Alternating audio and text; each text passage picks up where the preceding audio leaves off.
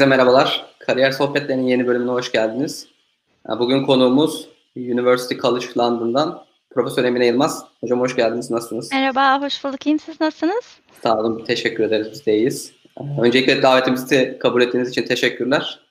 Ben çok teşekkür ederim davet ettiğiniz için. Çok önemli bir şey yapıyorsunuz bence. Teşekkür ederiz.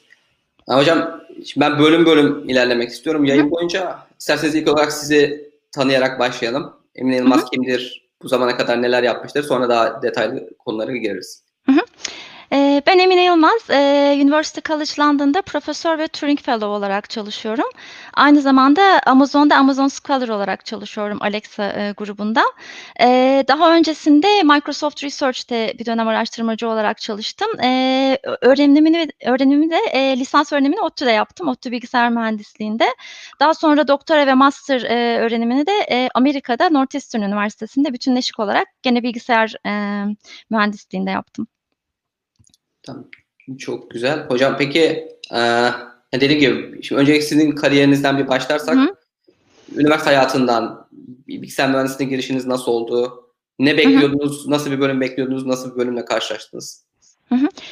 Ben bilgisayar mühendisliğini e, aslında matematiği çok seviyordum. E, biraz ondan e, dolayı seçtim. Yönlendirmeyle tabii ki. Hani çok fazla bilmiyordum açıkçası bilgisayar mühendisliği nasıl bir alandır. E, ama lisedeki, ortaokuldaki işte o matematiğe olan e, sevgim ve o alandaki başarımdan dolayı biraz hocalarım yönlendirmişti. E, ilk girdiğimde tabii beklediğiniz matematik birazcık daha farklı e, ama yani bence doğru bir yönlendirmeydi. Gerçekten matematiği seviyorsanız bilgisayar mühendisliği bence doğru bir alan. E, ODTÜ'ye de e, matematik olimpiyatlarında katıldığımda Ankara'ya gitme fırsatı buldum. E, onun e, o sırada da ODTÜ'ye gezmeye gittik. Yani öğrencileri böyle e, biliyorsunuz bazı üniversitelerin böyle turları oluyor. Orayı ilk defa e, o şekilde gördüm ilk defa ODTÜ'yü ve çok beğenmiştim açıkçası. Keşke burada e, okuma fırsatı olsa, fırsatım olsa diye düşünmüştüm oraya gittiğimde. O şekilde ODTÜ bilgisayar mühendisliği oldu. İyi ki de olmuş diyorum şimdi. Ya aslında ben o olimpiyat geçmişinizi bilmiyordum. Ben de bilgisayar olimpiyatı yaptım. Hı-hı. Benim de aynı şekilde biz e, galiba matematik olimpiyatçıları başka yere kampa gidiyorlardı yaz kampına ama bilgisayar olimpiyatçıları ODTÜ'ye gidiyordu kampı. Hı-hı. Sonra ben de benzer bir ziyarette Bilkent'i gezdirdiler bize tamam dedim ben de bir kente geleyim diye benim de şeyim bu şekilde olmuş. Sanırım bayağı insan etkileniyor. O ziyaretler aslında bayağı önemli o açıdan demek ki. Yani hani insanları böyle e, inspire etmek, teşvik etmek için e, okulların nasıl nasıl göründüğünü ve bir de okulların kültürleri de var. Okulun kültürü de çok önemli bence girerken. Onu görmek açısından güzel. Evet evet yani gerçekten üniversite tercihinde ne olursa olsun bir gidip konuşmak, evet, kesinlikle. kampüsü görmek, gerekirse öğrencilerle konuşmak faydalı oluyor. Özellikle yani bilgisayar mühendisliği için siz de az önce dediniz hani matematiği seviyordum. Matematikle ilgili bir şey yapmak istiyordum. Hı hı. Hani ondan dolayı bilgisayar mühendisliği seçtim. Şimdi üniversite öncesi döneme baktığımızda gerçekten bilgisayar mühendisliği ile ilgili olarak insanlara böyle şunu yapıyorsan bilgisayar mühendisliği işte aynı bunun gibi bir şey diyebileceğimiz bir örnek yok aslında. Hani en yakın şey matematik. Ee, Matematik, satranç, problem çözme, e, belki hani o algoritmik düşünce tarzı, hani bu soruyu nasıl çözebilirim, böyle bir metot çıkarma ve o, o tarz şeyleri seviyorlarsa bence uygun bir bölüm. Evet, süper yani. Ben ben de aynı şekilde tavsiye ediyorum. Yani problem çözme kısmı biraz yine havada kalabiliyor çok e, bilmeyen kişiler için ama evet. en azından ya matematiksel düşünce gerçekten önemli. Hı hı. Peki hocam üniversiteden sonra direkt Amerika'ya gelmişsiniz doktora yapmak için. Şimdi öncelikle şeyi sorayım. Neden piyasada çalışmak, Türkiye'de ya da yurt dışında piyasada çalışmak yerine akademi ve e, çoğu zaman insanlar aslında önce bir master yapıyorlar. Hı hı. Gerekirse hani birazcık akademide nasıl işler yürüyormuş. Çünkü 5 senelik bir commitment var yani şeyde PhD'ye başladığınız zaman. Hani onun yerine 2 seneye yatırım yapayım bir göreyim ondan sonra devam edeyim şeklinde de bir şey yapabiliyor. Sizin için nasıl gelişti bu dönem? Hı hı. Aslında ben direkt e, doktora başlamadım. E, benim arada bir böyle birkaç aylık çalışma e, e, fırsatım oldu e, şirkette e, ve o bence çok önemliydi. Çünkü ne istediğinizi anlamanız için çok yardımcı oluyor. Yani ben akademide mi çalışmak istiyorum, e, endüstride mi, şirki, şirkette mi devam etmek istiyorum? E, şirketler nasıl çalışıyor? Uzun dönemde kariyerim nasıl olabilir şirkette? Onu görmem için bence bayağı güzel bir fırsat oldu. Eee, ondan sonrasında, eee, ben aslında irregular olarak diyeyim, yani ocak döneminde başladım, ünü doktora programına ve, eee, master, eee, sorusunda da öyle bir şansım oldu. Ben bütünleşik burs aldım. Yani hem master hem doktora birleşikti. Eee, yani eğer gidip, eee, başarılı yani ben devam etmek istemiyorum, eee, diyorsanız master'da da bırakabiliyorsunuz aslında bu programlarda. İlla ben gidiyorum, işte 5-6 sene kesin doktora yapacağım diye, eee, %100 karar vermeniz gerekmiyor. O yüzden bütünleşik olarak gitmek güzel bir fırsat aslında. Tabii ben gittikten sonra genelde de yapacağım azmiyle gittiğiniz için bir şekilde yapıyorsunuz aslında. Hani onu da düşünmemek lazım çok. Ben master'da bırakabilirim, eee, seçeneğini gitmişken yapmak, eee, en iyisi tabii ki. Eee, ben bu şekilde gittim. Öneririm de yani çalışmak bence gayet güzel. Gerçekten ne istediğini bilmek çok çok çok önemli ve size o kararlılığı verebiliyor. Önce bir şirket nasıl çalışıyor, ne neler yapılabiliyor ya da benim için uygun bir çalışma alanı mı şirket yoksa akademi mi daha uygun anlamak ve o kararlılıkla gitmek bence çok önemli. Peki aynı şekilde şimdi, eee, bu Amerika'ya doktoraya gidiş sürecinde master'ınız olmadığı için sizin bir research tecrübeniz lisansta ne kadar vardı, ne kadar yoktu bilmiyorum ama ya bu gidişte işte kabul alırken neler yaptınız, nelere dikkat etmek lazım? Özellikle lisanstan sonra gidecek arkadaşlar için. Hı hı. Eee, lisanstan ben, eee, lisansta şöyle yaptım ki öneririm, eee, bunu, eee, lisanstan gitmek isteyen arkadaşlara da bir araştırma projesine girmeye çalışsınlar. Çünkü, eee, ben lisansın çok başlarında aslında yapay zekâyla ilgilendiğime karar vermiştim. Eee, o yüzden lisansım sırasında bu alanda hep dersler almaya çalıştım ve çoğu ders de master seviyesinde derslerdi aslında. Yani lisans öğrencisiyken master, eee, derslerine katılabildim. İşte, eee, robotics'le ilgili bir bitirme projesi yaptım. O alanda çalışan yine bilgis ODTÜ Bilgisayar Mühendisliğindeki grubun araştırma doktora öğrencileriyle birlikte mesela araştırma toplantılarına falan arada katılıyordum. Eee, bu bana, hani, böyle bir araştırmaya girme fırsatı, eee, eee, verdi ve aynı zamanda da hangi makaleler yayınlanıyor bu alanda, hangi hocalar çalışıyor, onları da öğrenme fırsatı verdi. Böylelikle bu hocalar hangi üniversitelerde çalışıyor ve onlarla kontağa geçme, hani, birazcık daha bilinçli olup, eee, o üniversitelere bakıp o üniversitelere odaklanıp on hocalarla yazışma, işte burslarınız bursunuz var mı, doktora öğrencisi alıyor musunuz vs. gibi bunlar bana çok yardımcı oldu. Ben bu şekilde devam ettim zaten. Şimdi ya ben de aynı süreçten geçmişim. Hani biraz katkı şey açısından yapayım. Eee, şimdi bu hocalarla iletişime geçme noktası gerçekten şey açısından önemli çünkü yani yüzlerce başvuru geliyor okulların şeyine ve çoğu zaman sekreterden hani yani başvuruları toplayan bölüm sekreterinden Evet. hocalara gitmiyor bile çoğu CV. Eee, beni mesela yani ve bu başvuru şeyinde ben 100'den fazla mail attığımı hatırlıyorum. Böyle 100'den fazla hocaya kendi alanımla ilgili tek tek eee, işte bulup yani haftalarımı zaten bu hoca listesini çıkartmak için harcadım. İşte onlara ayrı ayrı mailler hazırladım. Değişik template. Herkesin research alanına hitap edecek şekilde işte kendimi nasıl ifade edebilirim şeklinde. Eee, yani bu kısmı da birazcık eee, yoğun emek isteyen bir şey aslında Evet. şeyden önce. Ve tabii onun dışında işte eklersek eee, klasik sı sınavları var bu işin işte. TOEFL'dır, GRE'dir. Aynen. Eee, ve referanslarınızı almanız lazım gibi. Peki şimdi şeye de dikkat etmek lazım herhalde. Siz de katılırsınız buna. Yapay zekâyla çalışmak istediğinizde siz karar vermişsiniz. Bunu ama yapay zekâyla ilgili dersler aldıktan sonra hani sevdikçe daha çok ders almışsınız. Ondan Hı hı. sonra da zaten bunu eee, istediğinize karar vermişsiniz. Bazen de şey oluyor ben şimdi görüyorum üniversitede 1. 2. sınıfta insanlar ya öğrenciler karar vermişler bölüme ama o bulundukları okulda o bölümle ilgili yeterince ders açılmıyor. Hı hı. Böyle ondan sonra eee, yani gerçekten o alanda neler döndüğüne dair çok da bir gözlem yapacakları bir ortamları yok ama karar vermiş gibi da oluyorlar. Ya peki bu öğrenciler ne yapmalı? Eee, bu öğrenciler bence, eee, kendi okullarında yoksa özellikle şu anda global dünyada çok rahat başka üniversitelere ya da başka okullara da, eee, ulaşabilirler. Mesela, eee, exchange programları var biliyorsunuz. 1 senelik 1 sene exchange. Böyle bir programa bakabilirler. Eee, ayrıca, eee, staj imkânı var. Mesela benim zamanımda biz daha çok hep şirketlere staja gidelim vs. diye düşünüyorduk. Hep şirket düşünüyorduk ama aslında bir araştırma lab'ında bir hocanın yanında da, eee, staj yapılabilir. Bana, pek çok başvuru geliyor mesela staj konusunda. Bence bu çok iyi bir imkân aslında. Böyle bir şey bulabilirlerse, par farklı okullarda ilgilendikleri alanda, eee, hoca varsa, eee, çalışan ya da bir grup görüyorlarsa onlarla iletişime geçip, eee, staj yapabilirler. Özellikle şu dönemde her şey online olmaya başladı zaten. Uzaktan staj bile mümkün. E, bence staj çok büyük bir imkan aslında. Hem araştırma nasıl yapılıyor o imkanı veriyor. Hem küçük bir araştırma projesine girme imkanı veriyor. Belki bu projelerin bir kısmı yayına da dökülüyor. Benim mesela e, yanıma gelen e, stajyerlerimle e, yayınlarım oldu daha önce. Böyle bir imkan veriyor ve e, ve o hocayla daha yakından çalışma imkanı buluyorsunuz. İleride belki o hocayla e, doktora yapma şansını veriyor size ya da en azından referans alma şansını veriyor ki tanımış hocalardan referans alma da e, çok önemli. Onun dışında da yine her şey online aslında bir sürü ders artık online olmaya başladı. Online dersleri de Coursera'da vesaire çok güzel dersler de var. Bunları da takip ede, e, etme e, imkanı var artık öğrencilerimizin. Yani pek çok seçenek var. Eskiye göre bence çok daha kolay. Sadece birazcık araştırma ve birazcık azim gerekiyor. Evet yani özellikle Coursera ile konuşacak olursak ben de bayağı şey yaparım, kullanırım Coursera'yı böyle audit açısından. Parasını verip yani sertifikaya ihtiyacım olduğunu düşünmüyorum. Yani o yüzden ama en azından der, o, o dersin içerisinde neler öğreniliyor, evet. anlatılıyormuş gibi görmek açısından gerçekten faydalı. Peki hocam tekrar sizin kariyerinize dönelim. Ee, doktora bittikten sonra bu sefer Microsoft Cambridge'e, İngiltere'ye gelmişsiniz. Araştırmacı Hı-hı. olarak çalışmak Hı-hı. için. Ee, şimdi burada iki sorum. Bir, niye Amerika'da kalmadınız?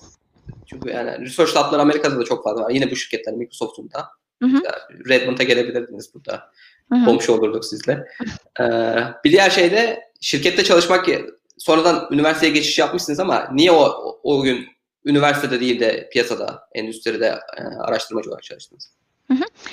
Eee, benim İngiltere'ye gelmem, eee, ve Cambridge Lab'ına gelmem birazcık o dönemde, eee, o konuda çalışan çok meşhur bir araştırmacı, eee, Steven Robertson.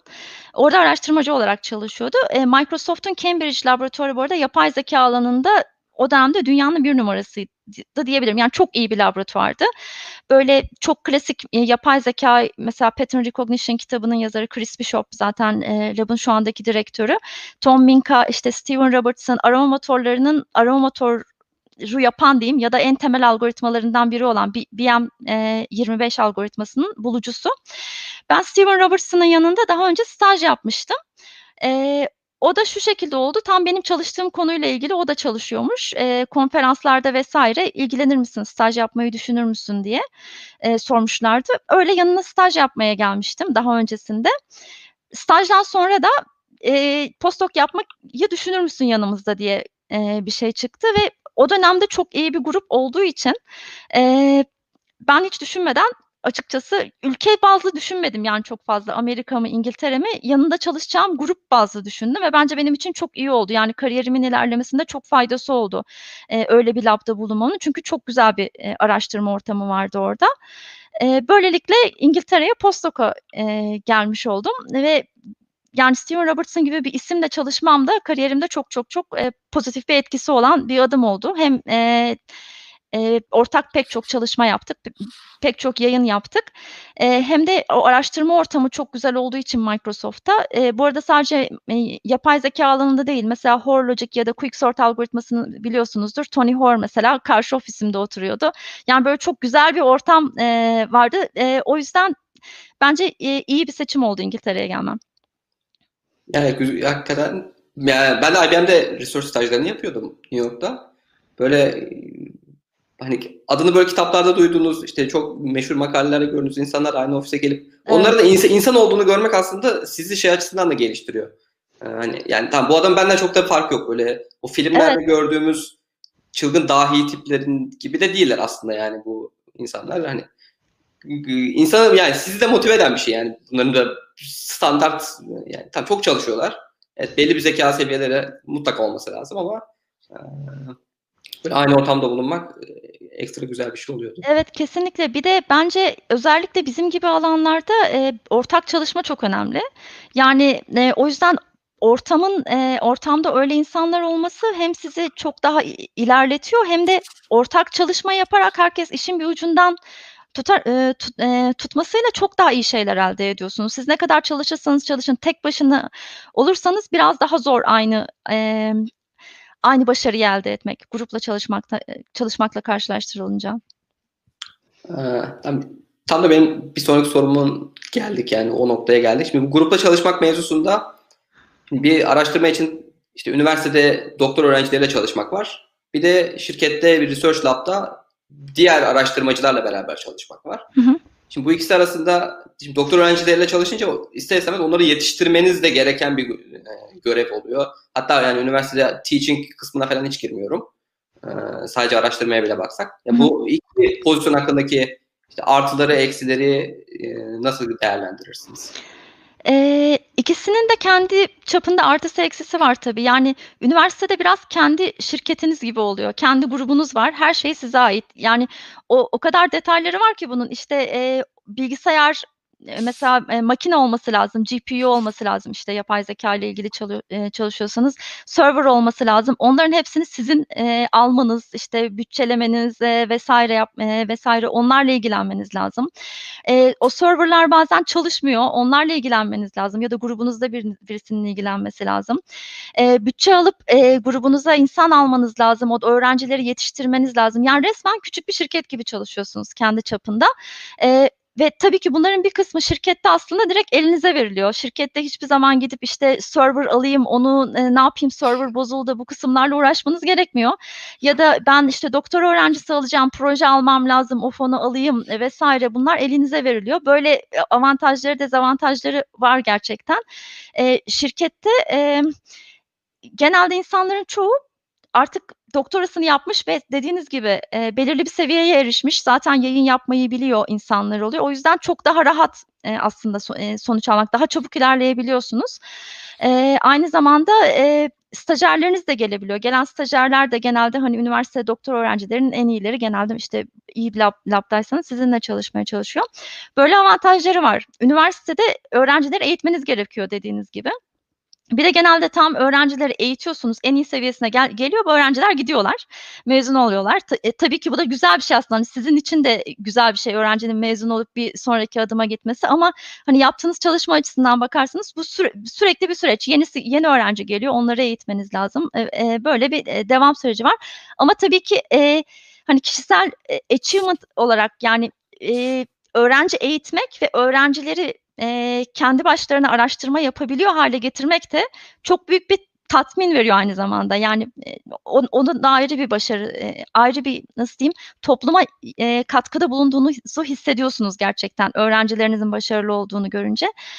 O yüzden ikisi çok biraz farklı ama ikisinin de çok e, farklı avantajları ve dezavantajları olabiliyor. Sonuçta üniversitede bir de çok daha e, flexible'sınız. Şirketlerde ne olursa olsun özellikle pek çok şirkette gözlüyorum bunu. E, ürünler var. O şirketlerin kendilerine ait ürünler. Araştırmanızın en ideali o alanda o şirketin ürünleriyle alakalı olan araştırmaya daha çok değer veriliyor genelde. Her şirket böyle değil tabii ama genelde. E, üniversitede çok daha flexible'sınız. Ben yarın işte ben vazgeçiyorum, yapay zeka ile çalışmayacağım. Ben gidip işte e, çok farklı bir alana geçiyorum. E, Vision'a geçiyorum mesela NLP, e, doğal dil işlemeden e, e, farklı bir alana geçiyorum desem kimse bir şey demez. İstediğimi tamamen e, özgürüm o konuda. E, çalışma şartları her şey çok daha özgür yani çok çok daha detaya girebilirim bunlarla ilgili aslında. Çok farklı ortamlar, ikisinin de avantajı dezavantajı var. Ama tabii şöyle de mesela ben yıllardır hem şirkette çalışıyorum hem üniversitede çalışıyorum. O şirketle bağımı genelde kopartmamaya çalışıyorum. Böyle pozisyonlar da çok fazla var. Son zamanlarda bir sürü akademisyen bu tarz e, ikili pozisyonda ya danışman olarak devam ediyor ya şirketlerle ortak proje yapıp kolabora kolaborasyon yapıyor. E, böyle çok fazla pozisyon olmaya başladı. Böylelikle de aslında iki tarafın da avantajını e, e, kullanma şansınız oluyor. Yani best of the two worlds böyle iki tarafın da e, en iyi kısımlarını kombine edebiliyorsunuz. Zaten yani benim hocam da e, şey yapardı. Doktora hocam. E, öğrencilerini hani mezun ettikten sonra evet en verimli dönemlerinde aslında işi öğrendikten sonra belli yayınlar çıkarmaya başladıktan sonra göndermek tabii onun için de üzücü ama aslında şöyle de geri dönüşü oluyordu. O öğrencilerin işte araştırmacı olarak gittiği yerlerden bu sefer e, proje yazıp onlardan fon evet. alma imkanı oluyordu. İşte tabii şirket kendi işini hoca üzerinden aslında yani ucuz iş gücü olarak doktor öğrencilerine de yaptırıyordu diyebiliriz. Hani şirket açısından avantajı bu. Hoca açısından da işte daha çok öğrenci alması için bir para kaynağı da oluyordu. Hani evet. öğrencilerinin gidip böyle şey yayılması yani camiada. E, böyle bir avantajı var. Evet Peki, kesinlikle. Eee, bu arada bir şey daha ekleyeyim ona. Başka bir avantajı da, bi özellikle yapay zekâda mesela data çok önemli. Biz, eee, makinaları öğren öğretmek için dataya ihtiyacımız var ve şu anda maalesef datanın çoğu şirketlerde hatta en ilginç datalar. Eee, eğer ona bi bir şekilde eliniz, eee, eee, dataya access'iniz yoksa çok daha sınırlı, eee, oluyor yapabileceğiniz çalışma. O yüzden şirketlerde aslında böyle mezunlarınızın olması ya da çalışmalarınız olması ortak çok büyük bir avantaj data açısından da. Evet, yani aslında bu soruyu da sormak istiyordum madem yeri geldi. Şimdi sorayım.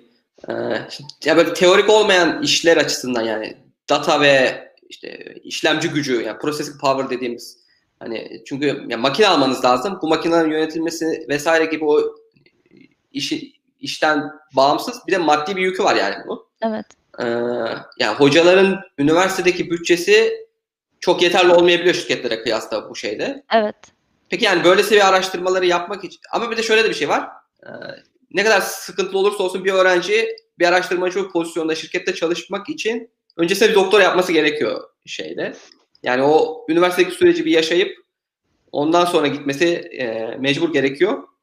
Peki yani bu alanlarla ilgili olarak daha çok yani bu akademinin bu tarafı en azından böyle biraz daha teoriden değil daha uygulamaya ve dataya dönmüş kısmı daha çok şirketlere kayıyor diyebilir miyiz?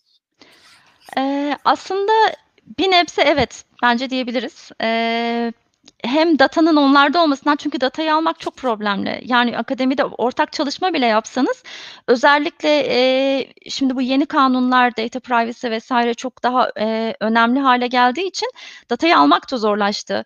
Eee, böyle bir 5-10 sene önceye göre çok daha zor.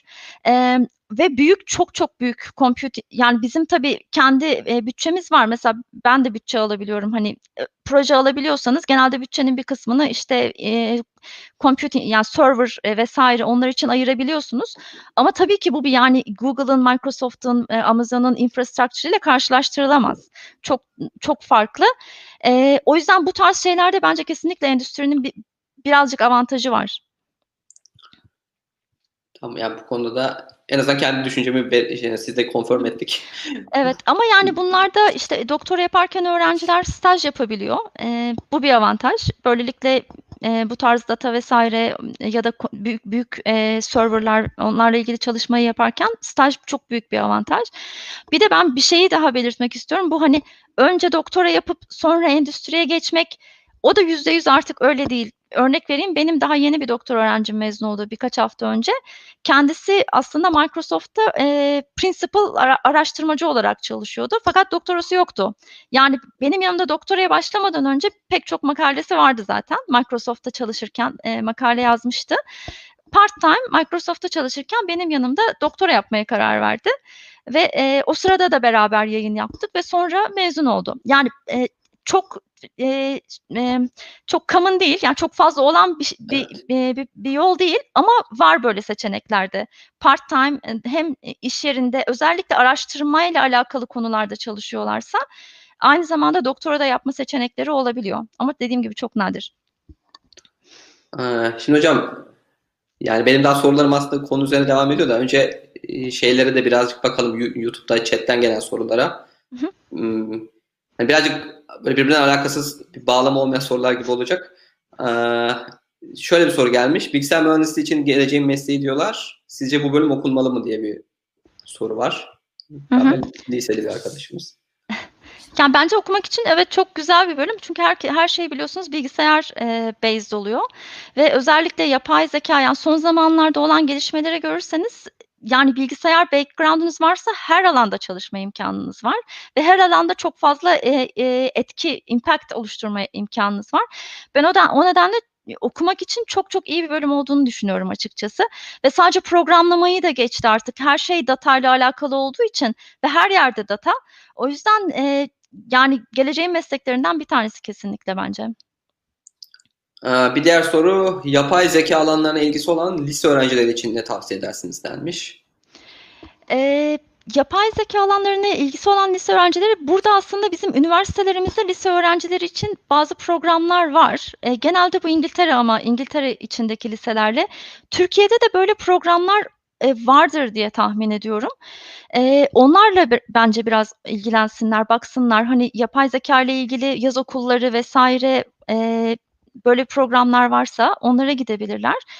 Eee, yine internette pek çok temel ders var, eee, yapay zekâ ile ilgili. Onlara bakabilirler. İlgilerini çekiyor mu? Aslında çok küçük küçük yapay zekâ, eee, programları kodlamayı bile eee, başlayabilirler. Yani internette bununla ilgili, eee, çok, eee, temele inen ve temelden başlayan, eee, tutorial'lar var. Eee, onlarla başlayabilirler. Hem ilgilerini çekiyor mu ona onunla ilgili bir, eee, fikir edinebilirler. Hem de nasıl çalışıyor? Hani ileride gerçekten, eee, başarılı olmaları için çok bir temel oluştururlar. 1-0 önde önden başlayabilirler yani bu şekilde. Peki ben aslında bu soruyu ben detaylandırayım yani. Lise öğrencileri deyince benim aklıma benim lisedeki hâlim geliyor ve, hani, oradan düşünüyorum. Şimdi yapay zekâya ilgisi olan lise öğrencisi için ya önce iyi bir bilgisayar mühendisi mi olmak lazım yapay zekâya girmeden önce yoksa daha böyle yapay zekâya, eee, fokus olmuş bir şekilde işte yani ama bilgisayar mühen yani bilgisayar mühendisliğinin temellerinden neleri öğrenmek lazım ki ondan sonra üzerine yapay zekâyı inşa edebilelim? Hı hı. Bence yapay zekânın en temel şeyi eee, probability, olasılık ve matematik, temel matematik. Yani lisede aslında bence Türkiye'de bu arada bu konularda gayet iyi eğitim veriliyor zaten. Ama tabii yapay zekâda ne yapmak istediğinize bağlı olarak çok daha advanced, eee, bir, eee, bilgi de çok iyi olabilir. Özellikle temel, eee, konuda çalışmak istiyorsanız. Mesela çok, eee, matematik ve fizik hatta bunlar çok önemli aslında yapay zekâda. Bu alanlarda kendinizi geliştirirseniz ve yine bu alanları seviyor musunuz? Eee, neler sizi seviyor? O o konuları da, eee, o konularda da birazcık daha al an yani nasıl diyeyim, kendinizi algılamanız lazım, kendinizi değerlendirmeniz lazım. Ama en büyük temel bence üniversitede de aynı şekilde. Mesela yapay zekâ oluşmak eee, okumak isteyen pek çok kişiye, eee, matematikle eğer bilgisayar mühendisliği okuyorlarsa, eee, matematikle aynı anda, eee, çalışmalarını double major yapabiliyorlarsa böyle bir şey olabilir. Ya da hatta direkt bilgisayar mühendisliği yerine matematik veya fizik bölümlerine de odaklanabilirler. Yani yapay zekâ sadece bilgisayar mühendisliği diye düşünmesinler kesinlikle. Eee, pek çok, eee, tanınmış kişi yapay zekâda şu anda özellikle matematik veya fizik okumuş. Eee, çünkü ya yapay zekâ modellemede, eee, işte algoritmayı, yapay zekâ sistemini öğretmede, o metotları geliştirme çok matematik ve fiziğe dayalı. Bu alanları da düşünebilirler. Eee, o yüzden lisede, hani, bu gerçekten matematiği, fiziği seviyorlar mı? Bunlara bakmak da bence çok önemli. Bir diğer soru hocam. Bunu galiba, eee, yine lise, üniversite tercihi yapacak bir öğrenci Hı sormuş. hı. Eee, ileride yapay zekâ mühendisi olmak istiyorum ama Türkiye'de açılan fakültelerdeki eğitim altyapısı fakültelerde eğitim altyapısı olmaması kafamı karıştırıyor.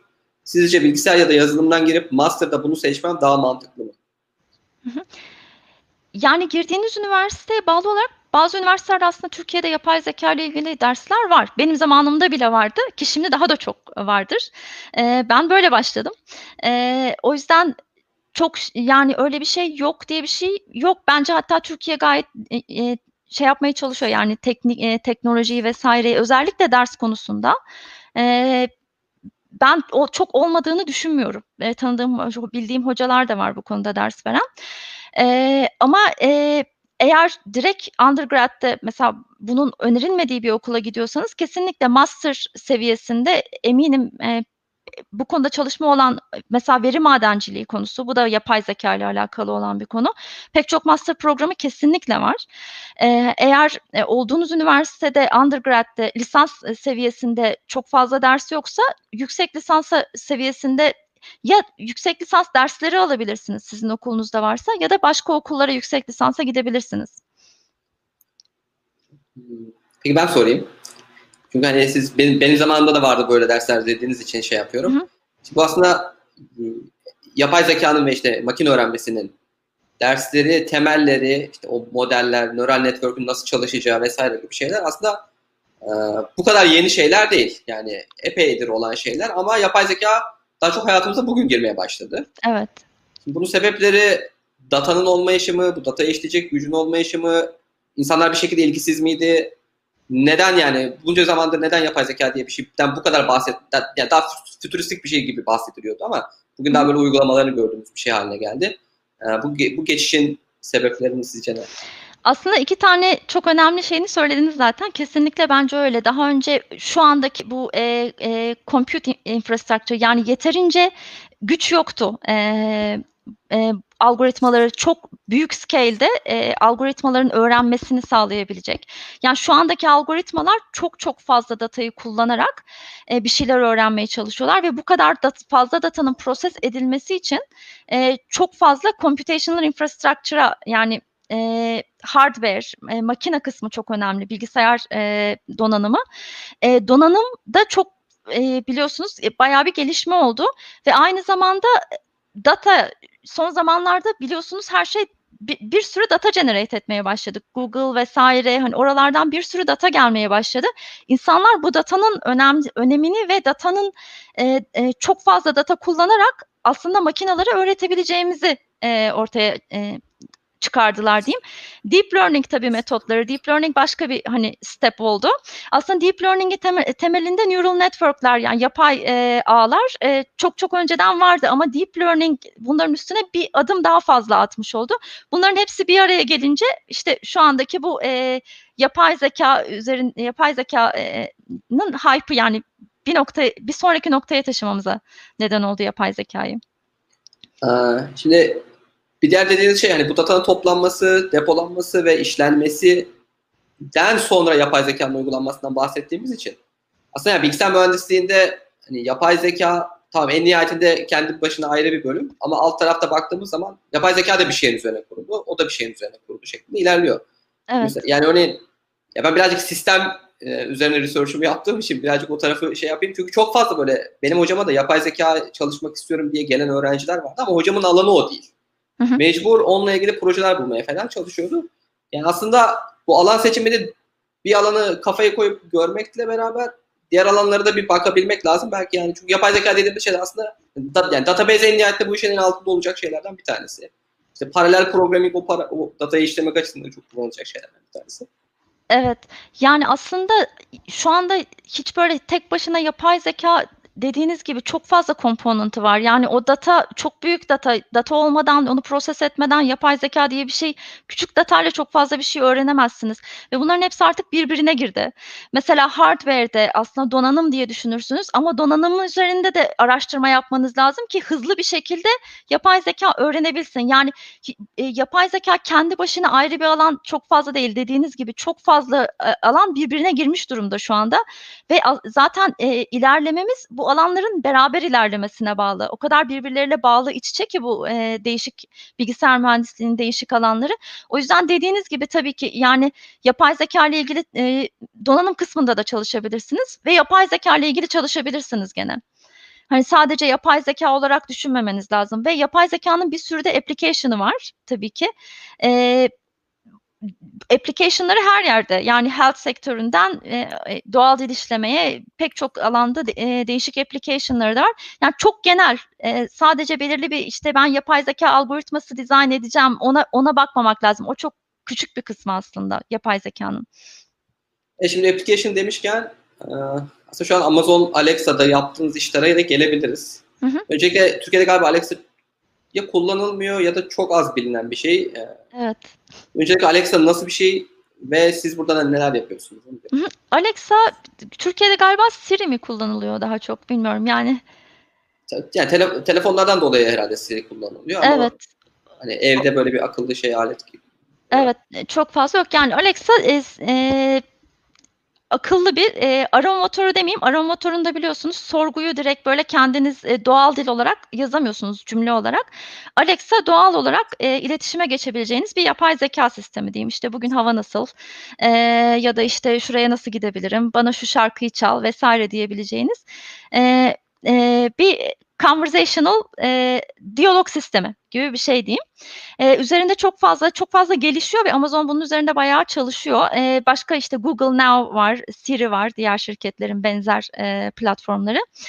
E, yani şu anda bence çok gelişmekte olan bir alan ve gelecekte çok çok fazla kullanacağımız aletler bunlar bence. Hayatımıza yavaş yavaş çok fazla giriyor. Özellikle evimizde de çok yakın zamanda bence Alexa'yı yani akıllı evler e, konseptinde bayağı kullanmaya başlayacağız. Ama burada da daha yeni. Bu arada teknolojik olarak tabii dil sıkıntısı da var. Türkiye'ye tam olarak adapte de edilmemiş bir kısmı. O, o, nedenden de e, çok fazla kullanılmıyor olabilir Alexa Türkiye'de. Evet olabilir. Yani bende de var. Ee, yani İngilizce değiştirmediğimiz için İngilizce konuşuyoruz ama Türkçe desteği ne kadar başarılı ne kadar şey ben de bilmiyorum. Yani. Şey açısından. Hı hı. Kullanımını Türkiye'den arttırmak açısından. Peki şimdi doğal dil işleme dedik. Hmm. Bu doğal dil işleme dediğimiz zaman şimdi neyi anlamalıyız? Bir de Türkçe'de mesela Türkiye ya bu iş yazılımcılar İngilizce bildiği ve İngilizce bu yazılımın dili olduğu için İngilizce üzerine yapılıyor bu çalışmalar ama ben aslında şey de merak ediyorum. Hangi dil daha böyle yapısı gereği bu tip uygulamalar için daha kolaylık sağlıyor? İngilizce ya da Türkçe mesela kıyasını yaparsak e, bunlar arasında aslında yani biz Türkçe'yi yeterince eğilsek çok daha hızlı bir şekilde İngilizceden bu tarz uygulamalar geliştirmemizde Türkçeden kaynaklı bir avantajımız var mı? Yoksa İngilizce daha mı kolay? E, ve işte bu NLP'de diğer ne tip problemler var? Hı hı. Yani NLP, doğal dil işleme genelde e, normal dilimizde kul, gündelik kullandığımız şekilde e, bu sistemleri dili anlayan e, e, metotlar diyeyim, makine, e, bilgisayar sistemleri. E, genel olarak amaç bu. E, insanlarla işte doğal dil üzerinden hiç böyle arama motorlarındaki gibi yapay şekilde e, insanlar soru sormasın, normal bir şekilde doğal dil üzerine iletişime geçen sistemler dizayn etmek amacımız. E, Alexa'da tabii bununla ilgili pek çok yani zaten ana ana kısım bu. E, doğal dil e, işlemede pek çok sorun var Alexa gibi device'larda kullanın e, device'lar develop edilirken, geliştirilirken pardon. Özür diliyorum benim arada İngilizceye kaçıyor e, kelimelerim çünkü e, genelde İngilizce kullanıyorum e, işte o yüzden. E, şimdi Alexa geliştirilirken bayağı bir sorun var. Şöyle e, önce biz size işte Alexa bugün hava nasıl diye bir soru geldi. Sistemin bunu anlaması lazım. E, bu doğal dil işlemede bir sorun. Nasıl algılayabiliriz? Ses geliyor genelde. Sesi tekste çevirip algılaması lazım ve daha sonra bu e, bu algıladığı soruya doğru cevabı bulması lazım Alexa'nın ve doğru cevabı bulduktan sonra da onu düzgün bir şekilde bugün işte hava 5 e, e, derece ve e, bulutlu olacak mesela gibi onu doğal bir şekilde e, karşı tarafa cümle kurarak iletmesi lazım. Bunlar hep doğal dil işlemenin içindeki problemler ve bizim e, benim çalıştığım konularla alakalı problemler. E, Türkçe İngilizce farkına gelince e, İngilizcenin bir avantajı çok fazla çalışma var tabii ki İngilizce ile ilgili. Ve e, işte e, bu doğal dil işlemede en önemli kısımlar mesela stemming işte bir kelimenin e, kökünü bulma, e, onunla ilgili vesaire çok fazla işte kelimeyi e, önemli kısımlara bölme ve her bir kelimenin anlamını represent etme. Yani bu de, bu semantik olarak e, bu ne demek istiyor bu kelime gibi böyle bir e, bilgisayarın hafızasında onu bir algılaması vesaire bunlarla ilgili İngilizce'de çok fazla e, çalışma yap, yapıldı. Öyle bir avantajı var. Son zamanlarda diğer dillerle ilgili de çalışmalar yapılmaya başladı. Türk Türkçe'de bir tık bir e, küçük bir dezavantaj aslında şöyle Türkçe sondan eklemeli bir dil, bir dil olduğu için biliyorsunuz yeni bir ek geldiğinde kelimenin anlamı değişebiliyor. İngilizce'de bu yok. İngilizce'de çok böyle temel kurallar var ve o kurallarda çok fazla kelimenin anlamını değiştirmiyor aslında. O yüzden bir tık daha kolay e, İngilizce'de bunları yapmak. Ama yapay zekada son zamanlarda çok fazla gelişme oldu ve hani Türkçedeki o kuralları e, da öğren, öğrenmek ve e, bu metotları Türkçe'ye uyarlamak kesinlikle mümkün ve örneklerini görebiliyorsunuz zaten bunda. E, sadece birazcık daha çalışma, e, daha fazla çalışma yapılması lazım. Hocam yine tam bu noktada bu Türkiye'deki çalışmaları arttıralım dediğimiz zaman. Şimdi siz az önce zaten süreçten bahsettiniz. Mesela üniversite hocası için öncelikle bir funding bulması lazım. Para bulması lazım. Ondan sonra öğrenci alması lazım ve ondan sonra ancak daha böyle geniş çaplı bir araştırma ve yani süreklilik e, sürekli bir üretim noktası haline hoca ondan sonra gelebiliyor. Türkiye'ye geldiğimizde bu bizim yani yayınlarımızın azlığı e, sadece yani yapay zeka değil genel olarak yani bilgisayar mühendisliğinin geneline baktığımız zaman e, bu azlık neden kaynaklı? Zaten yani sizin için bir azlık var mı? Öncelikle oradan başlayayım. Yani yeterli derecede Türkiye'de işler yapılıyor mu? Yapılmıyorsa sebeplerini nasıl görüyorsunuz? Yani Türkiye'de tabii çok iyi hocalar da var. Çok iyi çalışmalar yapan hocalar da var. Eee, yani çok iyi yayınlar arada görüyoruz. Eee, fakat tabii ki, emm, bir dezavantaj özellikle son zamanlarda çok fazla yurt dışına giden hocalarımız oldu. Çok iyi hocalarımız, eee, yurt dışına gitti. Bu arada üniversitelerde genel olarak böyle bir şey var aslında. Hani, yurt dışında da pek çok üniversiteden, eee, endüstriye giden, eee, hocalar da oldu. Ama Türkiye'de, hani, yurt dışına eee, keşke Türkiye'deki endüstriye gitseler. Genelde yurt dışına, yani bu bir, eee, eee, ülkeden, hani, eee, giden çok büyük cevherler oluyor aslında. Eee, maalesef böyle bir şey var, eee, son zamanlarda. Umarım yakın zamanda bu farklılaşır. Aslında bu yurt dışına giden hocalar, eee, Türkiye için hâlâ çok büyük bir değer. Ben onları %100 kayıp olarak görmüyorum. Tabii ki Türkiye'de olsalar keşke keşke ne güzel olur. Eee, ama bu hocalarla ortak çalışmalar daha fazla yapılabilir. Eee, beraber, yani, Türkiye'de mesela, işte, Türkiye'den öğrenci gönderme, bu doktora öğrencisi olmak zorunda değil. Geçici öğrenci, ziyaretçi programları. Mesela Türkiye, İngiltere arasında daha yeni böyle bir, eee, ortak çalışma programı geliştirildi. Ziyaretçi öğretim üyesi, mesela böyle bir şey olabilir. N neden bu önemli? Tabii ki şimdi siz daha önce bahsettik, eee, yayının başında. Tek kişi olarak yapabileceğiniz yayın sınırlı ama eğer benzer alanda çok fazla hoca çalışırsa, eee, çok daha iyi şeyler elde edebilirsiniz. Çok daha iyi yayınlar yapabilirsiniz ve pek çok üniversitede alanında maalesef birkaç kişi çalışıyor. Aslında genelde üniversitelerde, hani, aynı alanda çok hoca almayalım diyorlar. Çünkü tabii ki sınırlı sayıda hoca al alınabiliyor. Böyle bir şey var. Yani, çok fazla, eee, aynı alanda çalışan akademisyen olması çok büyük bir avantaj ve maalesef üniversitelerde çok fazla, eee, aynı alanda çalışan akademisyen yok. Ben bunu gözlemliyorum. Yapay zekâ alanında çalışan çok çok fazla hoca maalesef yok. Bir kısmı da dediğim gibi kaybettiğimizden yurt dışına maalesef. Başka bir, şey de, mesela benim endüstriyle yaptığım çalışmalar benim akademik, hayatımda çok pozitif etkileri oldu ve yayın kalitemi bence çok pozitif yönde etkiledi. Türkiye'de şu anda endüstri akademi işbirliğini daha göremiyorum ben çok fazla. Mesela burada endüstriden funding alabiliyorsunuz, ortak çalışma yapabiliyorsunuz, data alabiliyorsunuz. Eee, araştırm ziyaretçi olarak, ziyaretçi öğretim üyesi olarak gidebiliyorsunuz. Orada bir süre kalabiliyorsunuz. Eee, tabii orada ziyaretçi araştırmacı olarak gitmiş oluyorsunuz oraya. O sırada onlarla beraber çalışma fırsatı doğuyor ve bu akademisyene birazcık farklı bir bakış açısı veriyor. Yani, endüstride genelde mesela Alexa gibi sistemler şu anda çok, eee, yeni sistemler ve hangi araştırmalar yapılıyor? Eğer bir bağınız yoksa endüstriyle çok fazla bileme bilmeyebiliyorsunuz bir akademisyen olarak. Hangi konular açık, ne konularla ilgili çalışmalıyım? Bence bu endüstri bağı da çok önemli ve Türkiye'de bunu birazcık daha ilerletebilirsek, bu daha iyi çalışmalar yapmamıza vesile olabilir bu endüstri akademi collaboration'ı. Ya, bir de benim bir diğer, eee, yani, böyle fark ettiğim şey, ya, bizim Türkiye'deki endüstride de zaten çok da fazla data da yok. Şey açısından, yani, hani, ya, bankalar ve birkaç e-ticaret sitesine çıktığımızda herhâlde, böyle yüksek bir servis sağlayıcısı hâline gelmiş ve o serviste kullanıcılardan data toplayıp onun üzerine de bir de yapay zekâ koyalım dediğimiz herhâlde bir şey de çok fazla yok. Eee, belki telekom sektörü olabilir. Eee, aslında çok çok yok demeyelim, bence yine de var. Yani, kullanabilecek ama yeterince kullanılıyor mu ondan tabii ki emin değilim. Yani, online, işte, gazeteler olabilir, online sistemler, eee, işte, satış platformları vs. bunlar yavaş yavaş çünkü Türkiye'de bence online sistemler bayağı kullanılıyor. Eee, ama, hani, dataya ne kadar data kullanılıyor? Çünkü o datayı datayla ilgili ne store etmeniz gerekiyor? Hangi datanın hangi kısmı önemli? Ne loglamanız gerekiyor? Bu bile aslında bir önemli bir soru. Çünkü datanın hepsini store edemiyorsunuz gerçekten. Onun çok önceden düşünülüp datanın hangi kısmı kullanılabilir, hangi kısmı yararlı veri, onu düşünüp ona göre önceden dizayn edilmesi gerekiyor. Belki çok daha, eee, bir bazı alanlarda birazcık daha başında olabiliriz, evet. Bir de şöyle bir anımı anlatayım ben. Benim kuzenim var. Bu, eee, şey üzerine işler yapıyorlar şirketlerinde. Eee, şirketlere dijitalleşme üzerine, işte, dersler, seminerler ve projeler hazırlıyorlar. Şeyden şikâyet ediyordu o.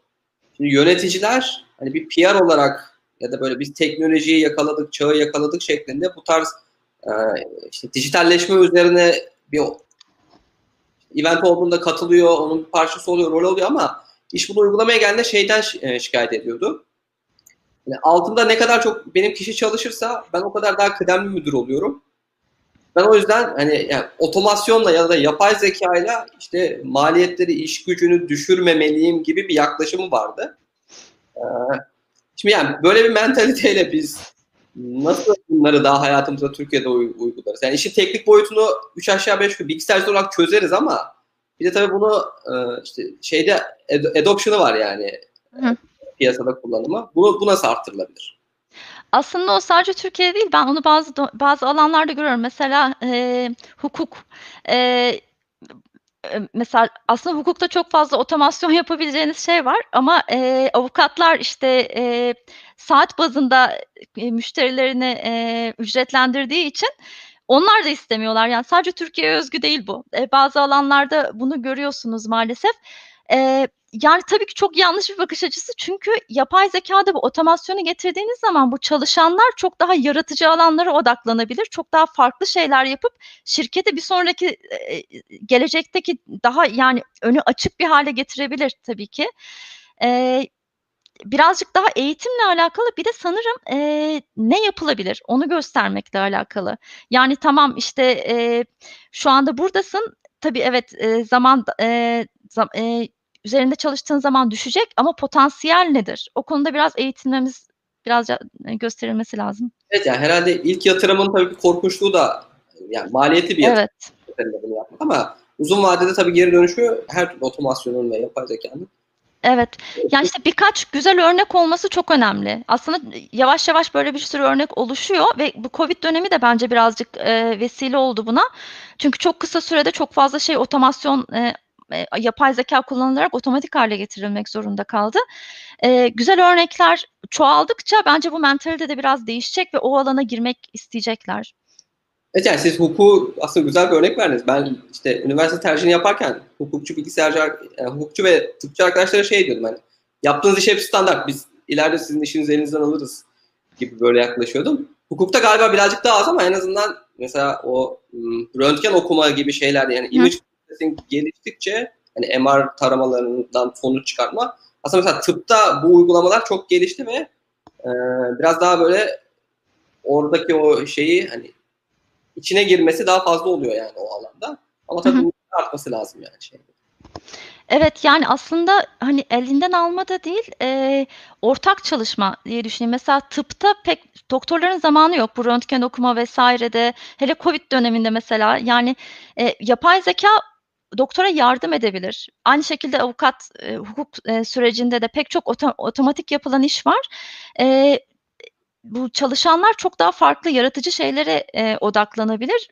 Bence zaten ileride bu şekilde olacak. Yapay zeka ve çalışanlar beraber çalışacaklar. Hani yapay zeka tamamen alıp gitmeyecek. Ortak çalışma gibi olacak. Ya tabii zaten hani domain knowledge dediğimizde bir şey var yani o alan bilgisini Evet. Bilgisayarla beraber çalışmak lazım ki hani o yapay olarak oluşturduğumuz işte röntgen okuyacak kişiyi işte hani hukuksal işleri yürütecek kişiyi oluşturmak lazım. Yani bu ortak çalıştırma, çalışma e, olması ve arttırılması gereken bir şey. Hı hı. Chat'ten gelen sorulardan yine biraz devam edelim isterseniz. Hı hı. E, yapay zeka insanları tembelleştirir mi diye bir soru gelmiş. Yapay zeka bence hayır. Şöyle e, bu yani sürekli repetitif çalış yapılan işleri yani rutin işleri diyeyim. E, büyük ihtimalle yapay zeka devralacak. Ama bunlar çok rutin işler zaten.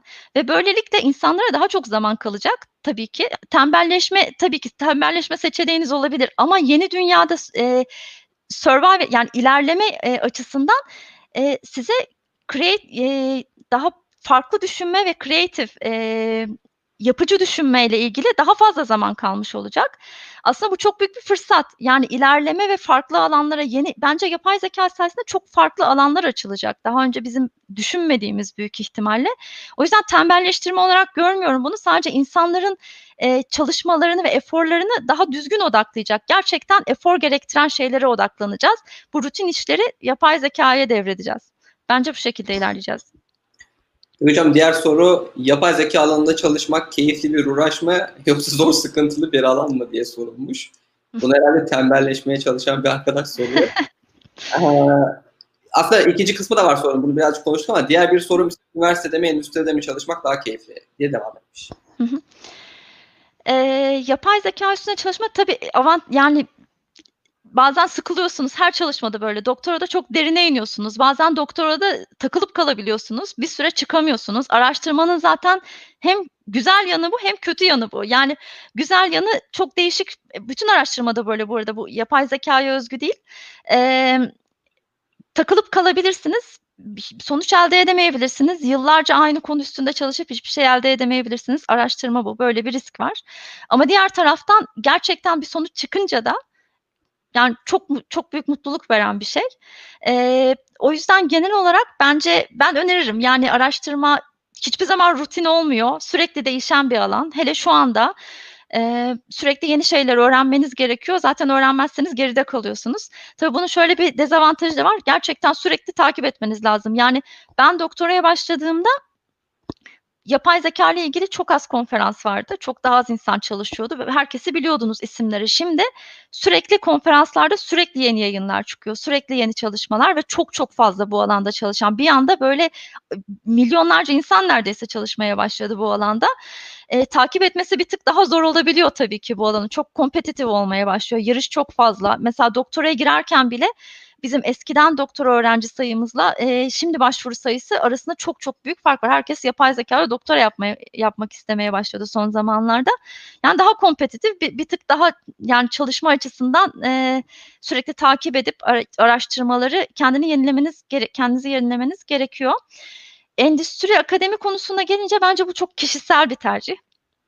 Yani ne ne sevdiğinize bağlı. Eee, kimisi akademideki bu flexible, eee, çalışmayı, ö öğrenci yetiştirmeyi, ders vermek bunların hepsi gerçekten çok fazla kişisel tatmin sağlayan şeyler. Eee, yani bunlar, eee, o öğrencileriniz sizin akademik, eee, çocuklarınız gibi oluyor diyeyim. Birilerini yetiştirip, eee, onların başarılı olmasını görmek çok çok mutluluk verici bir süreç ve araştırmalarınız gene çok, eee, yani kendiniz fon alıp, eee, istediğiniz konuda çalışma bu çok büyük bir lüks. Eee, endüstride de tabii ki, eee, diğer taraftan çok büyük, işte, ba başka başarılı araştırmacılarla çalışma şansınız oluyor. Dediğim gibi data ve, işte, hardware kısmını, donanım kısmını hiç düşünmeden, işte, funding vs. derdi olmadan, eee, direkt araştırmaya odaklanabiliyorsunuz. Bazıları ders vermeyi sevmiyor mesela. Öyle bir ders verme derdiniz yok. Sadece araştırma yapıyorsunuz yani. Araştırma laboratuvarındasınız özellikle. Tabii ki bunun da bir bir şeyi bazen sizin araştırmanızı sınırlayabiliyorlar. Yani şu alanda çalışsan iyi olur çünkü bizim şirket o alanda ürün yapıyor gibi. Çok kişisel bir tercih. Yani, hani, size şu daha iyi, şu daha iyi diyemem. Eee, tek diyeceğim, e ikisiyle de mesela ben 2 alanda hem endüstride hem, eee, akademide çalışıyorum. 2 alanda da çalışmak da mümkün. Yani öyle strict kesinlikle akademide çalışıyorum demek zorunda da değilsiniz. Bence en güzeli doktora yaparken şirketlerde, eee, staj yapmak. Size hem şirketler nasıl çalışıyor onu görme fırsatı veriyor. Eee, hem insanlarla tanışma fırsatı veriyor. Eee, ona göre de daha sağlıklı karar verebilirsiniz. Ben şimdi şeyi söyleyeyim. Eee, doktoradayken dediğiniz gibi, işte, stajı yaptım ve, işte, IBM'e gittiğimde, hani, o ortamı gördüm. Öğrencilerle değil, daha böyle kıdemli, zaten yıllardır bu işin içinde olan, yol yordamı bilen insanların bir arada olması ve üzerine maddi anlamda da böyle ne funding peşinde koşuyorlar. Eee, zaten şirketten geliyor yani, eee, şeyiniz, paranız. Eee, bununla ilgili de yani bir şey yapmanıza gerek yok. İşte manager değilseniz bir ha iş eee, çalışacak arkadaşlarınızı seçmekle de gibi bir uğraşınız yok. Yani takımın bir parçasıysanız sadece kendi Evet. takımla devam ettirebiliyorsunuz. Böyle olunca sanki ben böyle şeyi düşünmüştüm. Yani tamam doktorayı bitireyim ama üniversite kesinlikle gidilecek bir yer değil. Çünkü özellikle yani doktora sonrasında aslında sıkıntılı bir süreç var tenure alana kadar. Evet. Oradaki o işte makale yayınlanma baskısı Evet. ve öyle yani ben de doktora başvurularımı yaparken bana bazı yeni hocalar da işte benimle çalışmak ister misin diye dönmüştü ama işte o baskı öğrenciye de yansıdığı için ben bir tercih etmemiştim. İki yani o hocanın şeyi de yok. Hani daha ekibini oluşturmamış, daha Hı hı. Yeni. Evet yani. Şimdi aslında eee, bununla ilgili olarak arkadaşlar da böyle bir hazırlık bekliyor yani. Hani, eee, böyle bir dönemden de geçmek gerekiyor yani şeyde. Evet, akademide. Eee, yani o, eee, orada bir, eee, trade-off var tabii. Şimdi yeni başlayan hocalar aynı zamanda çok üretken de oluyor. Onun stresi size yans yansıyor ama biliyorsunuz ki tenure'ını almak zorunda. O yüzden doktor öğrencisiyle çok yakın çalışıyorlar. Tenure'ını aldıktan sonra birazcık daha, hani, eee, çalışma düşebiliyor. Hocasına bağlı tamamen ama böyle de bir pozitif kısmı da olabiliyor yani, hani, yeni, eee, bir hocayla, eee, çalışmanın.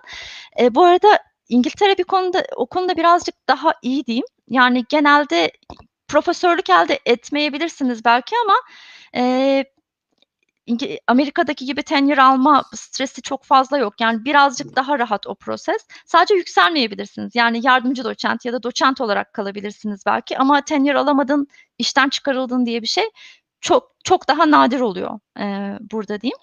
Bu arada akademiyle ilgili ben bir şey daha söylemek istiyorum. Eee, en, eee, önemli en önemli pozitiflerinden bir tanesi bence, eee, entrepreneurship yani kendi şirketinizi kurmak için, eee, çok iyi bir, eee, ortam tabii var akademide. Diğer doktora öğrencileriyle ya da hocanızla, eee, özellikle iyi bir üniversitedeyseniz ve özellikle çok fazla business olan, şirket olan bir şehirdeyseniz, mesela Londra böyle bir yer. İng Amerika'da da Boston, Lon eee, New York vs. Eee, San Francisco böyle yerler. Hani, eee, o ekosistemin olduğu yerlerde de doktora yaparsanız en kesinlikle kendi şirketinizi kurma da çok pozitif ve çok güzel bir fırsat aslında akademide. Ben aslında o yani o paper baskısının İngil Avrupa'da da genel olarak hayatta herhâlde Amerika'ya göre daha düşük yani işten Evet, çıkarma kesinlikle. ya varıyor yani burada birkaç sene içerisinde bunu tamamlamanızı bekliyorlar şeyde. Hı hı. Eee, yeni hoca olmaya başladığınızda. Peki ya ben bir bir de bir tık biraz daha şey sıkıntısından bahsedeyim. Imm yani benim işte şeyde gördüğüm bu paper baskısından dolayı da yani ya mesela ya ya yapay zekâda şimdi bunu tam nasıl doğru ifade edeyim, kimsenin kalbini kırmadan onu bilemiyorum da. Ya yapay zekâda mesela şöyle, eee, muhabbetler de dönüyor yani. Hani paper'daki şeyi uyguladım, bende aynı sonucu vermedi Hı hı. mevzusu. Şimdi bu birazcık bu paper'daki şeyi uygulayan adamın beceriksizliğinden mi kaynaklanan bir şey yoksa o paper'ı yayınlayanlar bu paper baskısının baskısı altında kalan yani şöyle benim grubumda da vardı. Ben kodu olmayıp da paper yazılan bir, işler biliyorum ve top konferanslarda basılmıştı. Beni çok demotive eden bir şeydi yani bu. Hani çünkü adil bir yarışa girmeme gibi bir Hı. şeye giriyorduk.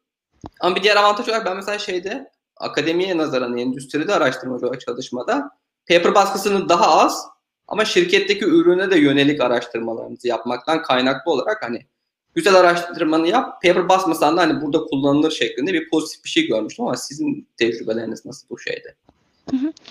Yani o, a eee, replike sonuçların replike edilmemesi olayı, eee, büyük ihtimalle oluyordur. Umarım çok olmuyordur. Bilemiyorsunuz tabii ki. Eee, genelde hakemler değerlendiriyor biliyorsunuz o paper'ları. Eee, makalede o hakemler detaylı metoda normalde bakıyorlar ve o metot o sonuçları eee, verebilir mi, veremez mi onunla ilgili bir değerlendirme oluyor. O o süreçte genelde yakalanıyor diye umut ediyorum. Tabii ki yakalanmayan olabilir. Dediğiniz gibi top en iyi konferanslarda denk geliyor olabilir ama süreç genelde onları yakalamaya yönelik, eee, eee, dizayn edilmiş ve sonrasında eğer bu sonuçlar replike edilemiyorsa, eee, onun bir penalty'si var. Yani o konferansta sonra yayınlanma yayın yapmaktan, eee, men edilebiliyorsunuz mesela. Çok büyük aslında şeyleri var, eee, cezaları var bunların. Hoca için özellikle çok büyük. O yüzden yani bunun tabii ki bilmiyorum farkında olmayan hocalar olabilir belki ama farkındaysanız bunu yapmamaya çalışırsınız eee, eee, diyeyim. Eee, tabii ki oluyordur. Bazen sonuçlar replike edilmiyor çünkü bir sürü, eee, emm, randomness da var. Yani, eee, mesela yapay zekâda belirli işte öğrenmeye çok, eee, nasıl diyeyim, random yer eee, bir noktadan başlayabiliyorsunuz. Yani sistem tam, predictable %100 eee, şuradan başlayınca şu olacak gibi bir sistem değil pek çok sistem. Aynı sonucu kendi kendi kodunuzu bile 2 defa çalışı çalışsanız aynı sonucu almayabiliyorsunuz. Orada birazcık o yüzden bir sorun olabiliyor, aynı sonucu almama ama tabii ki eğer bir sürü, eee, defa aynı deneyi yaparsanız ortalama alırsınız mesela, eee, ya da düzgün test edilmiş bir sistemde yaklaşık sonuçlar birbirine benziyor olmalı, eee, genel toplamda. Eee, paper baskısından evet, belki yapıl yapılabiliyordur ama dediğim gibi yani yapılmadığını umuyorum. Bununla ilgili ben de bu arada eee, komitelerde çalıştım. Bunu nasıl eee, engelleyebilirizle ilgili eee, olan. Eee, bayağı detaylı bir süreç var. Hatta işte bu ce yapılan ce nasıl ceza verilebilir bununla ilgili de ho çalışan hocalar var, komiteler var. Engellemeye çalışıyoruz ama yani tabii arada kaçan olabiliyordur.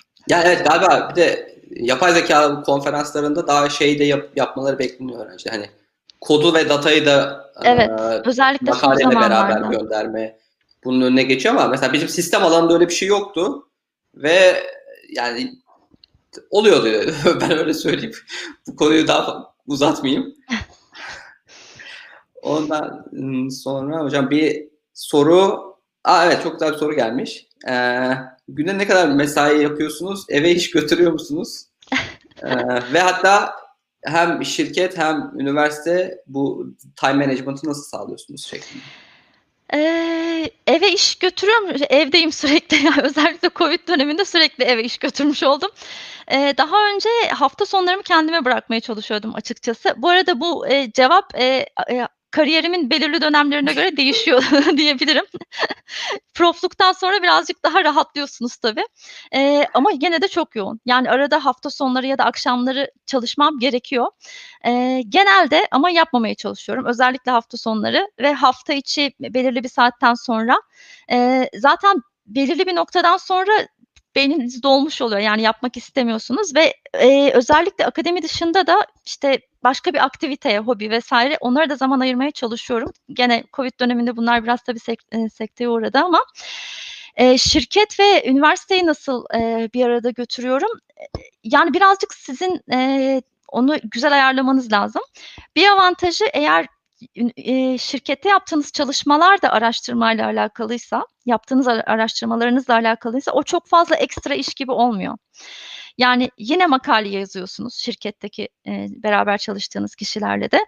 Belki hani oradaki ürünle alakalı çalışıyorsunuz ama genelde eee, ürünü yapan kişiler, mühendisler yani şirkette yaptığımız çalışma genelde en azından benim çalışmalarım metodu bulma, prototip oluşturma, prototip oluşturma üzerine çalışma. Daha sonra onu alıp ürüne geçirme başka bir kısım, başka bir grup oluyor. Ve bu kısım zaten araştırma benim bahsettiğim kısım ve genelde makaleye dönüşüyor. Yani birbirinden %100 bağımsız değil üniversitede yaptığım çalışmalarla eee, şirkette yaptığım çalışmalar.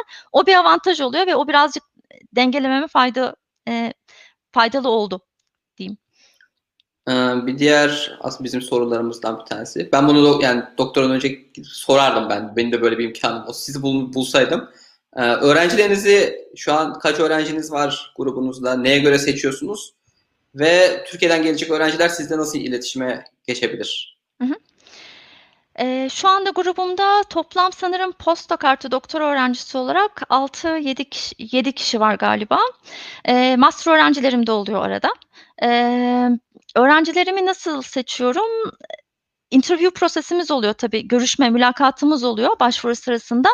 Eee, o başvuru sırasında bazı teknik ve teknik olmayan sorular oluyor. Eee, genelde benim baktığım şeyler, eee, öğrenci ne kadar motive, ne kadar hevesli? Eee, grup çalış yani karakter ve uyum da çok önemli tabii ki. Beraber çalışacaksınız çünkü o öğrenciyle. Eee, ve İngiltere'de özellikle maalesef bizim master, genelde master yapmış olması gerekiyor bize gelen öğrencilerin. Çünkü bize doktora daha kısa, 3,5 sene ortalama. Eee, burs genelde o kadar oluyor ve bana gelen öğrencinin genelde daha önce yazı makale yazabiliyor mu, yazmış mı, böyle bir geçmişi var mı? Eee, az çok böyle benim bu alanla ilgili bir eğitimi var mı? Mülakatta zaten bunlarla ilgili sorular oluyor genelde. Bunları değerlendirmeye çalışıyorum. Yani şu anda çok fazla öğrenci yapay zekâyla ilgili doktora yapma yapmak istiyor. O yüzden birazcık daha tabii selektif olmak zorundayız. Eee, ben öğrencilerde genelde önceden en azından 1 ya da 2 iyi bir yerde makale yazmış, eee, olmasına bakıyorum açıkçası. Eee, çünkü eğer makale yazma deneyimi olmazsa ya da en azından mesela tezinde de illa çok iyi makale olmayabilir. Belki çok iyi bir tez yazmış olabilir master'ında. Makale yazmış yazma geçmişi olmazsa doktora sırasında özellikle İngiltere'de çok zorlanabiliyorlar. Eee, ama yani dediğim gibi tezinde de, eee, büyük bir tez yazmışsa, eee, master'ında bu da tabii ki okay. Yani illa çok mükemmel, eee, makaleler çıkarmaları gerekmiyor. Eee, benimle nasıl iletişime geçebilirler? E-mail, eee, web sitemde e-mail'im var zaten. Şu anda, eee, ben 2 şekilde, eee, doktora öğrencisi kabul ediyorum. Bir tanesi ben Turing Enstitüsü'nde Turing Fellow olarak çalışıyorum aynı zamanda ve orada doktora öğrencisi burslarım var ve UCL'de de bizim AI Center dediğimiz, eee, bu yapay zekâyla ilgili çalışan hocaların ortaklaşa bulunduğu bir merkez var. Eee, burada da yine burslarımız var. Eee, 2 taraftan da öğrencilere burs verebiliyoruz. Eğer ilgileniyorlarsa kesinlikle başvursunlar. Bu arada, hani, makale yazmış olmasını bekliyorum. Bu birazcık şey, öğrencilere, eee, negatif, hani, ben ya yazmadım da makale yazmadım vs. diye düşünmesinler.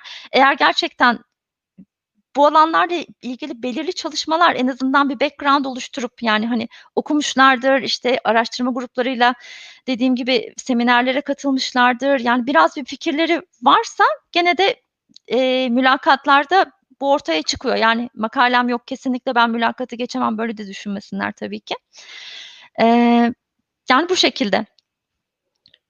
Hocam o zaman biraz son sorularla devam edelim. Hı. Eee, yapay zekânın bazı meslekleri yok edeceği öngörüsü ne kadar doğru diye bir soru gelmiş. Hı hı. Ya, bence yapay zekâ meslekleri, işte, yok edecek, insanların elinden alacak bu yaptıkları, ben öyle düşünmüyorum. Ben ileride, belki duymuşsunuzdur, human in the loop İngilizcesi bunun.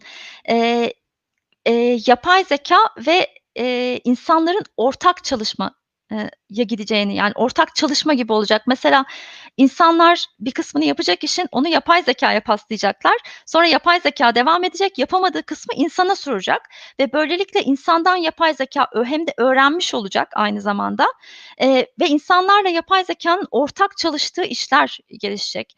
Eee, tabii ki çok rutin işleri yapay zekâ devralacak ama bu sayede de yeni işler açılmış olacak. Eee, çok daha creative, yani, mesela, eee, design vs.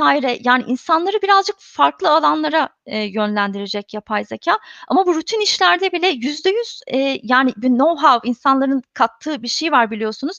%100 yapay zekâ dev devralacak diye bir şey ben düşünmüyorum. Sadece ortak çalışma gibi olacak bence yakın gelecekte. Tabii çok çok, yani, 100 yıl sonrasını şu anda tam bir şey söyleyemem ama en azından yakın gelecekte ben, işte, de direkt devralacak, yapay zekâ bırakacak. Çünkü yapay zekânın bu arada hata yapma payı da oluyor ve açıklanmama, yani, hata yapınca neden açıklanmıyor? Yani, neden hata yaptı? Bunu açıklama, yani, bu kısımlar hep biraz muallakta şu anda. O yüzden %100 devralaca alması gibi bir şey hemen söz konusu olacağını düşünmüyorum. Aslında bu noktayla ilgili olarak başka bir soru daha gelmiş. Yapay zekâ ve hukuk ilişkisinden kısaca bahseder misiniz diye. Hı hı. Eee, zannediyorum, hani, burada o sorumluluk kimde olacak yapay zekâ hata yaptığında? Hani, bunun hukuksal yönüyle ilgili bir soru geldiğini, Hı hı. sorunun detayını böyle olduğunu tahmin ediyorum. Hı hı. Yani, yapay zekâ şöyle, eee, sanırım bu birazcık şeyi, iii, de irdeliyor diye düşünüyorum.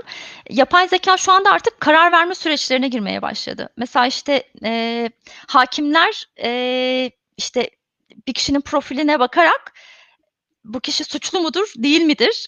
Böyle otomatik sistemler kullanılmaya başladı yavaş yavaş biliyorsunuz Amerika'da vs. Aynı zamanda bankalar, eee, siz başvuru yapıyorsunuz, eee, otomatik olarak, işte, bu bu kişiye kredi verir miyim, vere vermez miyim? Bir yapay zekâ buna karar veriyor.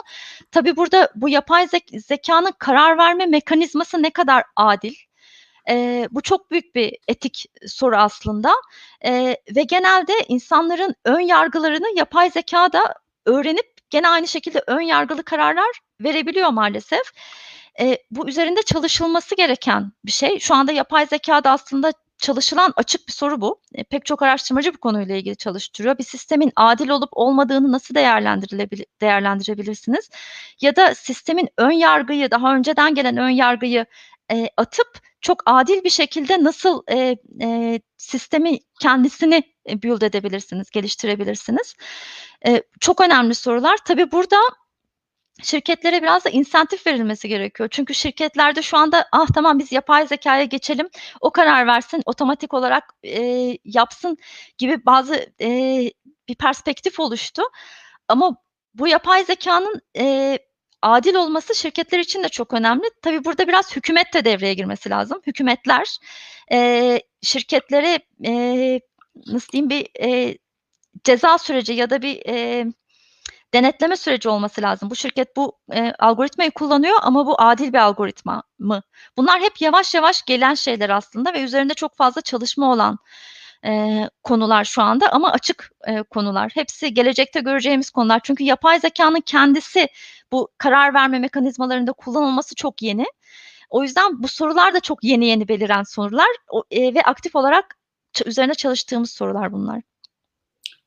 Teşekkür hocam. Peki bir diğer soru UCL'de gözlemlediğimiz okulu rankinglerde üst sıralara çıkaran araştırma ve öğrenci ekosisteminden bahseder misiniz? Şeklinde hı hı. gelmiş. Ee, yani araştırma ekosistemi çok flexible olması ve genelde insanların, e, hocaların çok açık olması bence. Tabii bu biraz e, yani nasıl diyeyim hoca hocayı çekiyor, başarı başarı çekiyor gibi oluyor biraz. Yani mesela yapay zeka konusunda UCL çok başarılı bir üniversiteydi. Benim gelmek istemem, buraya girmem istememin bir nedeni buydu. Ee, işte DeepMind vesaire hani onun bulunmasına vesa- e, vesile olan bir yer e, UCL. E, bu çok büyük tabii ki bir pozitif çünkü o alanda çalışan diğer hocalarla çalışma e, imkanı buluyorsunuz ve e, bir sürü seminer oluyor. Benim UCL'de gözlemlediğim çok önemli bir şey. E, mesela eskiden şey gibi bir perspektif vardı. Endüstriden hoca alınmaz akademiye çok fazla. Yani endüstriye gidersen endüstriye devam edersin. UCL'de ben bunun tam tersini gözlemliyorum. Endüstriye çok açık. Endüstriyle collaboration'a, beraber çalışmaya çok çok e, pozitif bakıyorlar. Ve endüstriden bir sürü bizim hocamız var ders veren. DeepMind'den özellikle hani UCL'den çıkmış olması vesilesiyle çok fazla DeepMind'dan e, ortak pozisyon olan mesela DeepMind araştırmacı ya da başka bir şirkette araştırmacı UCL'de de bir şekilde bir e, pozisyonu var bu endüstriyle ilişkilere çok önem veriliyor ve pozitif olarak görünüyor. Bence bu çok e, ilerlemede çok önemli bir e, faktör. E, onun dışında da e, öğrenci kalitesi tabii ki. Yani başvuran öğrenciler çok kaliteli. E, benim gözlemlediğim öğrenciler birbirinden çok fazla şey öğreniyor. Bence öğrencilerin mesela bazı üniversitelerde çok fazla doktora öğrencisi olmayabiliyor aynı alanda çalışanı bırakın genel olarak çok fazla doktor öğrencisi olmayabiliyor. Öğrencilerin beraber çalışacağı bir ortam olması ve benzer alanlarda çalışacak çalışan çok doktor öğrencisi olması çok büyük bir pozitif. Bence UCL'in öyle de bir avantajı var. Bizim çok fazla doktor öğrencimiz e, büyük bir okul olması nedeniyle, bölüm olması nedeniyle bilgisayar mühendisliği de. Böylelikle öğrencilerin birbirleriyle beraber çalışması, seminer organize etmesi, birbirlerinden öğrenmesi gibi fırsatlar doğmuş oluyor. Bence o da çok büyük bir e, pozitif. Yani en büyük faktörler bence bunlar. İnsan kalitesi herhalde. Peki aslında rankinglerde, araştırma rankinglerde okulları üst sıralara çıkaran faktörlerden bir tanesi ama lisans eğitimine geldiğimizde siz Türkiye'deki üniversitelerle yurt dışındaki üniversiteler işte gerek işte İngiltere'deki üniversiteler gerek Amerika'daki üniversiteleri nasıl görüyorsunuz? Yani öğrenci perspektifinden bakıyorum. Lisans eğitiminden almak isteyen bir öğrenci açısından. Yani ilk 500 üniversiteyi sokamadığımız için çok mu üzülmeliyiz? Yoksa o ilk 500'e girememek işin o boyutunda değil ama ileriki boyutunda mı olan bir şey? Tabii ilk 500'e sadece eğitimle bakmıyorlar. Hatta bayağı büyük, büyük bir kısmı aslında araştırma. E, bence biz belki o kısımdan biraz kaybedebiliriz. Bu arada mesela endüstriden gelen funding bile bir faktör yani e, o ilk 500'e e, girmesinde bu üniversitelerin. Dediğim gibi biz bizim üniversite yani UCL'e çok fazla endüstriden e, fon geliyor. Türkiye'de bunların hepsi negatif etkiliyor. Bence ders kalitesi açısından, lisans eğitimi açısından Türkiye gayet e, kaliteli yani verilen eğitim çok kaliteli. Burada belki bir tık e, mesela UCL'de en azından güzel olan şey bizim e, öğrencilerimizin son zamanlardaki bitirme projeleri bayağı araştırma yani çok fazla onlardan da yayın çıkabiliyor. Dördün yani son e, e, mezun olma fazında olan lisans öğrencileri e, araştırma e, akademik kalite olarak çok güzel çalışmalara e, katılabiliyorlar hocalarla birlikte. Belki bu birazcık daha yaygınlaştırılabilir Türkiye'de. Çünkü daha nadir oluyor benim gözlemlediğim en azından bu tarz şeyler ama belirli okullarda bu bile bu da var yani aslında Türkiye'de. Sadece biraz daha yaygınlaştırılması gerekiyor bence. Onun dışında eğitim kalitesi olarak bence gayet iyi Türkiye'deki eğitim. Hocam isterseniz e, yavaş yavaş toparlayabiliriz sanki. Bir saate de geçtik. Bir saat 15 dakikaya tamamlamışız. Son olarak şeyi sorayım lisede, üniversitede ya da sonrasındaki işte öğrenci arkadaşlara genel hayat tavsiyesi olarak verebileceğiniz şeyler nelerdir? Hı hı. Eee, genel hayat tavsiyesi olarak, eee, sanırım korkmamaları. Yani, oradan ya, insana şey gibi geliyor ilk mezun olduğunuzda, bir hata yapmayayım, işte, gidersem şöyle olur, birkaç yılımı kaybederim. Aslında birkaç yıl insan hayatında long term'de çok da önemli bir şey değil. E asıl önemli olan denemek. Eee, tamam belki sonunda istediğiniz olmayabilir ya da farklı yöne gidebilirsiniz ama cesur olmak çok önemli bence. Çünkü insanın ken genelde insan kendini blokluyor diyeyim. Eee, açık olun, insanlarla iletişime geçmekten, sormaktan, eee, hiç çekinmeyin. Benim gözlemlediğim genelde başarılı olan insanlar çekinmeden e-mail atıp yani girişimcilik çok önemli. Sadece, hani, eee, şirket kurmada değil, her alanda bence girişimci ruh çok önemli. Çekinmeden yazın, sorun, öğrenmekten hiçbir zaman çekinmeyin. Hata yapmaktan da hiçbir zaman çekinmeyin. Eee, risk almadan maalesef çok fazla ilerlenmiyor hayatta. Risk almaktan hiçbir zaman çekinmeyin. O risk belki o an aldığınız risk belki size istediğiniz şeyi vermeyecek ama emin olun başka bir şekilde gene, eee, size başarıyı bir noktada getirecek. Hocam çok teşekkürler. Bize bugün zaman ayırdınız. Ben teşekkür ederim. Sorularınız için de çok teşekkür ederim. Çok ilginç sorular geldi gerçekten. Eee, kariyer sohbetlerini takip etmek için kanalımıza abone olabilirsiniz arkadaşlar. Eee, web sitemiz kesişenyollar.org ve geri bildirimleriniz için chat'te linki paylaştık. Eee, bize ulaşmak için ve geri bildirimlerinizi almak için o linki de kullanabilirsiniz. Herkese teşekkürler bizi izlediğiniz için. Haftaya görüşmek üzere.